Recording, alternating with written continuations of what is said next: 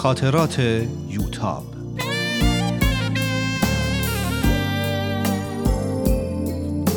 اثری از روحیه فنایان.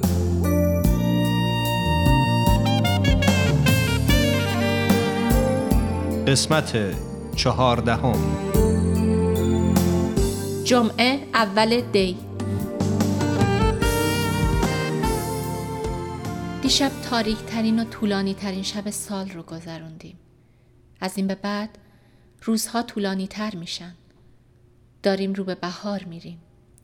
نامه علمی آزاد اومده که تقاضای منو قبول کردن. خیلی عقب افتادم و زمان زیادی به امتحانات پایان ترم باقی نمونده. باید با تمام نیرو و هوش و حواسم درس بخونم. باید همه چیز رو فراموش کنم. امروز زنگ می‌زنم. احوال درسا رو از مانا می‌پرسم. نمی‌خوام اینجا بشینم و قیافه آدمای دل شکسته رو به خودم بگیرم. نباید بذارم چیزی منو شکست بده. نه کسی مثل دکتر، نه چیزی مثل یک بیماری مرموز. باید یک برنامه درسی درست و حسابی بریزم.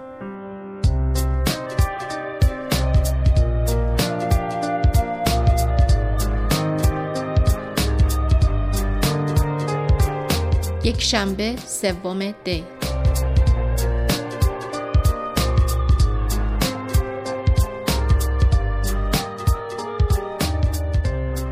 از دیروز خوندن درس رو شروع کردم. بچه ها قرار گذاشتن هر روز صبح یکی بیاد و تو درس ها به من کمک کنه. همه بچه های کلاس هستن. دیروز سپیده اومد و امروز فرشید. خیلی پسر خوب و مهربونیه. می گفت آرزوش اینه که بورسیه بشه و به کانادا بره. برای همینم داره به شدت درس می‌خونه. امیدوارم موفق بشه. شیرین دیروز تلفن زد و گفت که با وکیلش صحبت کرده و می‌تونه ترتیب ویزای من رو بده تا برای معالجه به انگلیس برم. می‌گفت سهند بی صبرانه منتظر امه یوتابه. من هم خیلی دلم برای سهند تنگ شده. اما باید با دکترای اینجا هم مشورت بکنیم. فعلا همه دکترها میگن بهترین کار اینه که با فعالیت هایی مثل درس خوندن مغز رو فعال نگه داریم و جریان بیماری رو کنترل کنیم. دکتر انگلیسی که شیرین با اون مشورت کرده هم کارهای پزشکای اینجا رو تایید کرده. من که فکر می‌کنم بهتر قبل از هر کاری ترم فعلی رو تموم کنم. حتی تصور اینکه دوباره به یه بیمارستان دیگه برم و بستری بشم حالم رو بد می‌کنه. خوشبختانه بابا و مامان منو تو بیمارستان دیگه بستری نکردن. البته انجام آزمایشا رفت و آمدا خیلی سخته. اما از بستری شدن بهتره.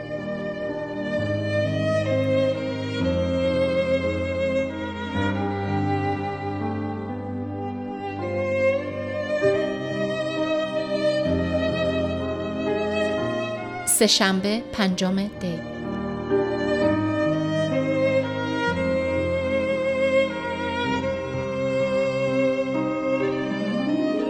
دیشب که پدر به اتاقم اومد منو در حال گریه کردن دید. خیلی سعی می‌کنم جلوی اونا خودم رو شاد نشون بدم. به همه پیامک ها جوکایی که سهراب از این طرف و اون طرف واسم جمع می‌کنه میخندم و سعی می‌کنم هر غذایی رو که به من میدن تا ته بخورم. به قول امه میترا کم کم دارم جون می‌گیرم. اما در هر حال فکر گذشته روی ذهنم سنگینی می‌کنه. کوچکترین حرف یا حرکتی منو به یاد دکتر نادری میندازه. هر وقت تنها میشم به اون فکر می‌کنم و به کاری که کرد. نمی‌فهمم چرا. چطور تونست با احساسات کسی مثل من که خودش اسیر بازی مرگ بازی کنه؟ چرا به هم دروغ گفت؟ چرا منو فریب داد؟ مگه چی کار کرده بودم؟ حق منی نبود. این همه دختر که دور برش ریخته بودن براش کافی نبودن. شاید می‌خواست به نفی نفرتی رو که نسبت به آدمای مذهبی داشت ارضا کنه. به یاد کارا نگاهاش میافتم و دلم به درد میاد. چقدر دوست داشتنی و معصوم به نظر می رسید. دیشب مثل همیشه تو همین فکرها بودم و گریه می کردم. که پدر اومد. یوتاب می‌دونم سخته ولی سعی کن همه چیز رو فراموش کنی. می‌خوام پدر ولی نمی‌تونم. باید با این موضوع کنار بیای. باید اون چرا که پیش اومده به عنوان یک تجربه بپذیری و رهاش کنی. انقدر خودتو اذیت نکن. باید اذیت بشم. اشتباه کردم. تاوونش را هم باید بدم. اما تو تقصیری نداشتی. شما مامان به من گفتین. اما من نتونستم خوددار باشم.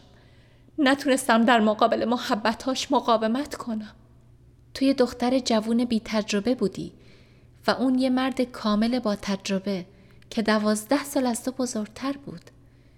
ظاهری که اون داشت من رو هم که پدر تو هم گول می‌زنه. چه برسه به تو؟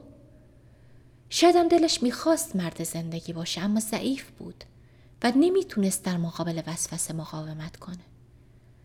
پدر نفس عمیقی کشید و ادامه داد. متاسفانه تو کشور ما کمتر سعی میشه جوونا. به خصوص پسرا رو طوری تربیت کنن که خیشتندار باشن.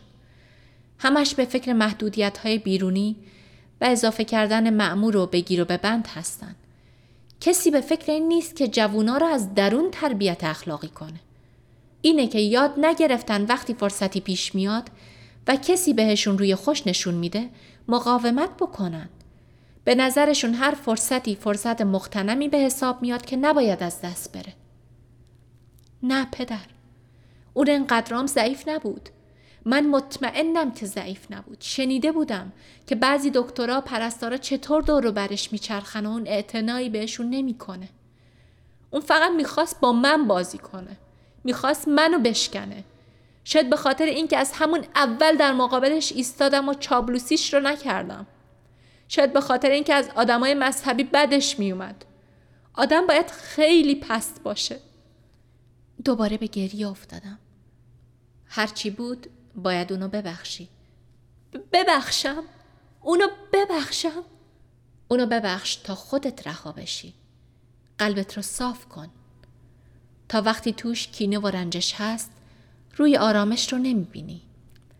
یادت هست اولین مناجاتی که یاد گرفتی چی بود؟ قلب صافی؟ بله قلب صافی. یه بار برای من بخون بابا. با صدای بغز کرده خوندم.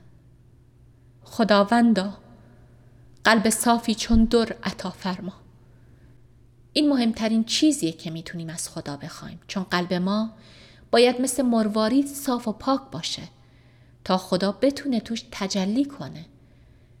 قلبی که توش کینه باشه خدا هم بهش راهی نداره.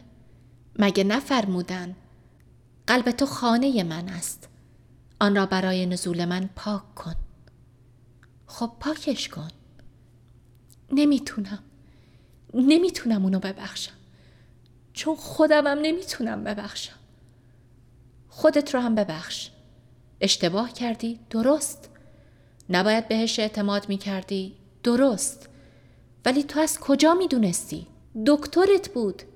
طبیعی بود که بهش اعتماد کنی. باور کن ما هم نمی‌دونستیم. فقط نگران تو بودیم.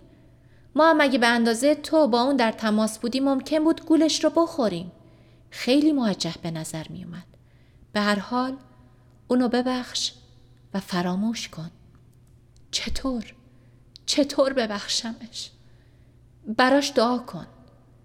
از خدا بخوا که متوجه اشتباهاتش بشه. دعا کن که اونم سر به راه بشه و زندگی سالمی رو در پیش بگیره.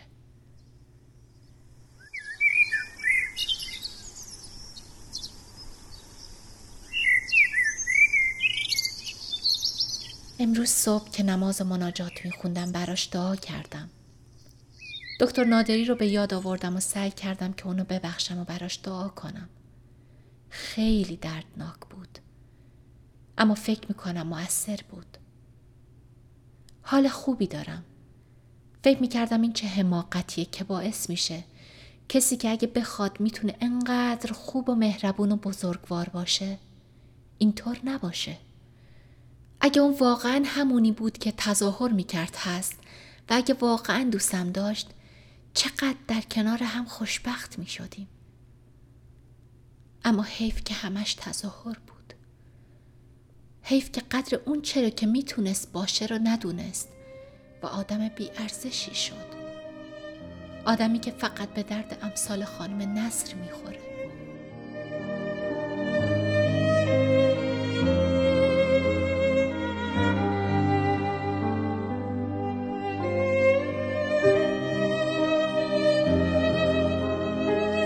یک شنبه ده دی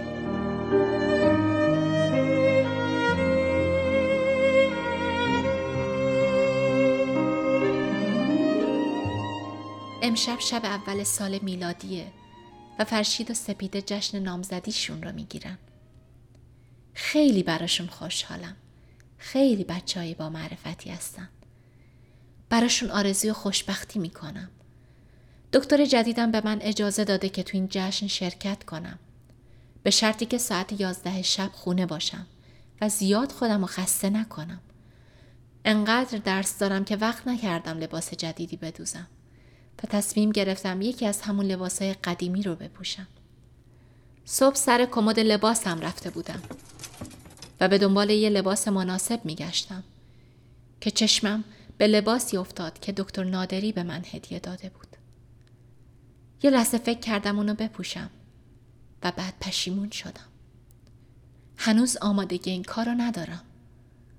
اونو بخشیدم ولی هنوز وقتی به یادش میافتم قلبم میسوزه. یه پیراهن مکزیکی قرمز چیندار امو محمود واسم فرستاده که خیلی قشنگه. تصمیم گرفتم همونو بپوشم.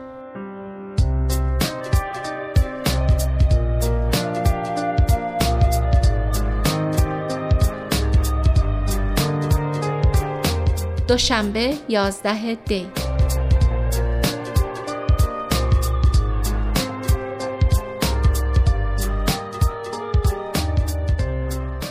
دیشب در میون مهمونا مهرداد صلح پرور هم بود. مهرداد از دانشجوهای ترمهای بالاتر بود که دو سال پیش بورسیه شد و به کانادا رفت. حالا برگشته. قرار شده در علمی آزاد محاسبات درس بده. در دانشگاه کانادا شاگرد اول شده. خیلی پسر باهوشیه. مطمئنم که یه روز مهندس بسیار موفقی مثل فریبرز صحبا یا مهندس امانت میشه. بچه ها و همه سندلیا خالی شده بود.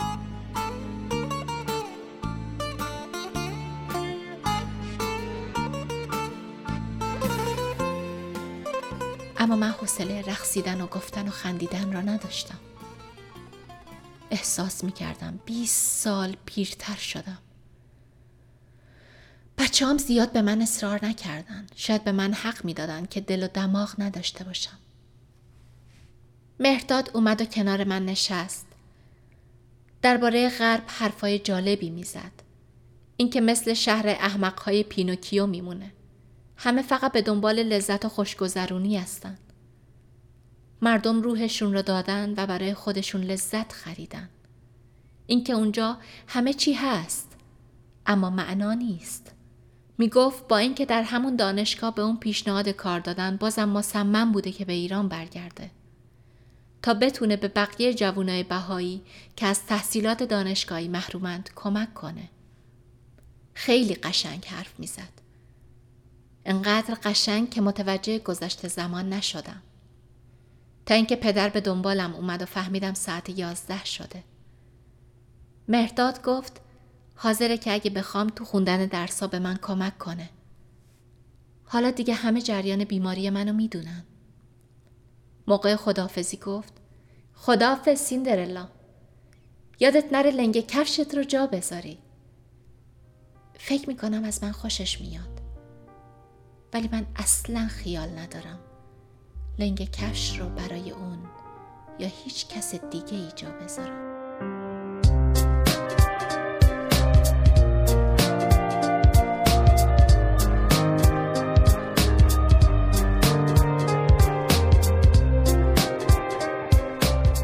چهارشنبه یازده بهمن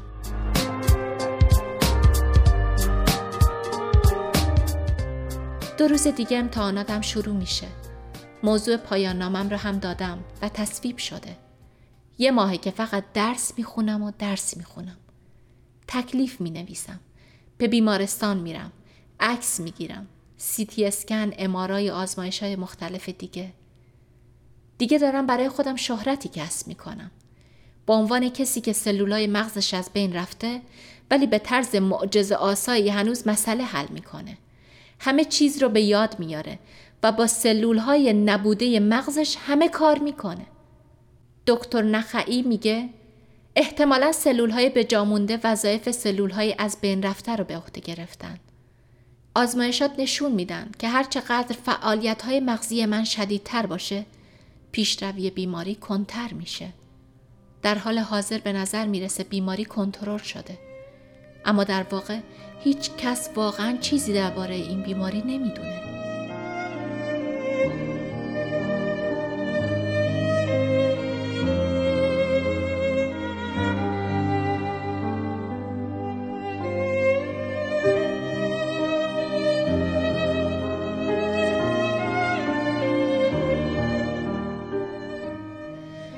فعلا شدم موضوع آزمایش دکترا. خیلی دلشوره دارم. خدا کنه تو امتحانا موفق بشم.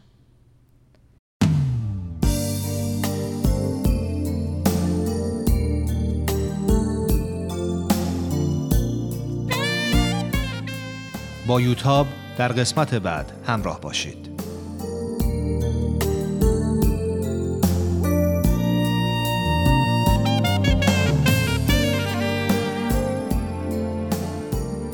این مجموعه با همکاری تولیدات رسانی پارسی و مؤسسه فرهنگی تصویر رویا تهیه شده است.